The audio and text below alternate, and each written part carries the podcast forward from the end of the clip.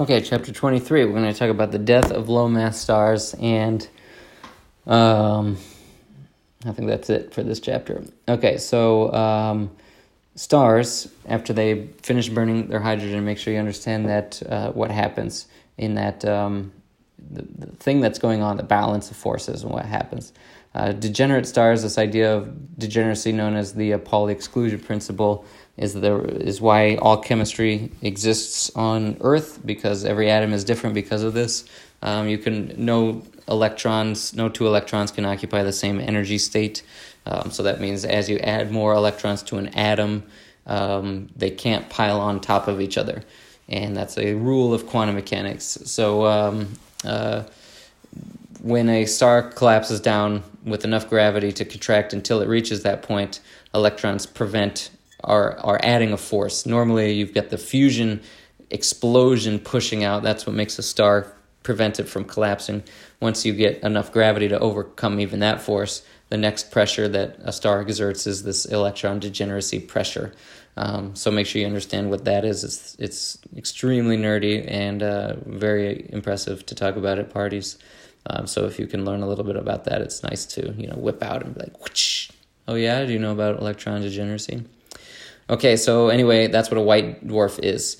So make sure you understand this Chandrasekhar limit here, because if a white dwarf gains mass from a binary partner, it can explode as a supernova.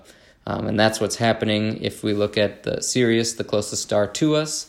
You've got a high-mass star, Sirius, next to a white dwarf, and eventually the Sirius is going to swell up, and that white dwarf is going to steal some of Sirius's gas and matter, and then gain enough energy or gain enough mass to possibly explode. So that would be pretty awesome. That would be a while. Now we go to 23.2, the evolution of a massive star. The massive stars can fuse. They don't stop when you get to carbon. They go all the way down to iron, and when it gets to iron, it does fuse iron, and it would happily keep going to higher and higher energies. But the problem is when it starts fusing iron, it starts requiring energy rather than releasing energy. So remember, what makes the sun glow is that it's fusing hydrogen into helium, and there's a leftover energy left, and that is emitted, and that's what we see. When you get to iron, rather than having leftover mass, it actually is going to use that energy, and then it takes energy out of the star to fuse rather than releasing energy. So then the support system for the star collapses, and then everything falls in. Gravity wins and pulls everything in, and then you get quite the explosion. And then what's left behind is either a neutron star or a black hole, and this is called a type 2 supernova. And a neutron star is the same thing as the electrons, but instead of electrons, it's just pure neutrons, and then neutrons cannot occupy the same state, so there's a neutron degeneracy pressure as well, and that's what makes it a neutron star, and that's pretty wild. So figure 23.7 is an example of just some supernovas that we've been able to see across the universe because they're so bright. And let's see, go ahead. So supernova remnants here, pretty cool, 23.8. Shows a graph of some whatever. We've got some other observations of supernovae over the years here talking about it, which is pretty cool. These things are just so bright. It's really unbelievable. Supernova 1987A, which is pretty cool. We saw that first from neutrinos before the light got to us. It does not mean that the speed of light is slower than neutrinos. The neutrinos are just emitted first, and then the light gets emitted after the explosion. So the first thing that happens are neutrinos are created and shot out, and then slowly the star expands relatively compared to the neutrinos, and then by the time the explosion actually kabooms, the neutrinos have a head start, and so we see them before the explosion, so that's pretty cool. And then, as you can see, 1987A, we're watching this star over 10 years period, 20 years now, 30 years, we're watching it evolve, which is pretty cool to see that. That's where heavy elements come from, so that's pretty neat.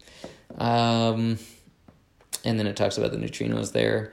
And then 23.4 is pulsars, which is the discovery of neutron stars, which again is Jocelyn Bell had a hand in that. I don't know if they mention her here or not, but yeah. But anyway, so that's pretty cool. Let's see, they should pulsars, blah, blah, blah. Who, yeah, there he is, there she is, 1967, Jocelyn Bell, research student at Cambridge University. She actually came and spoke at College a couple months ago, so pretty cool to have someone like that on campus. But anyway, she discovered these things called the pulsars. Turns out that they're rapidly rotating neutron stars, which is pretty cool. And so we've been piecing around the last 50 years all these different objects and how they work in the stars, or in the skies, in the universe, and then that helps us understand the evolution of everything and the history of the entire, everything. It's kind of amazing to be able to talk about it.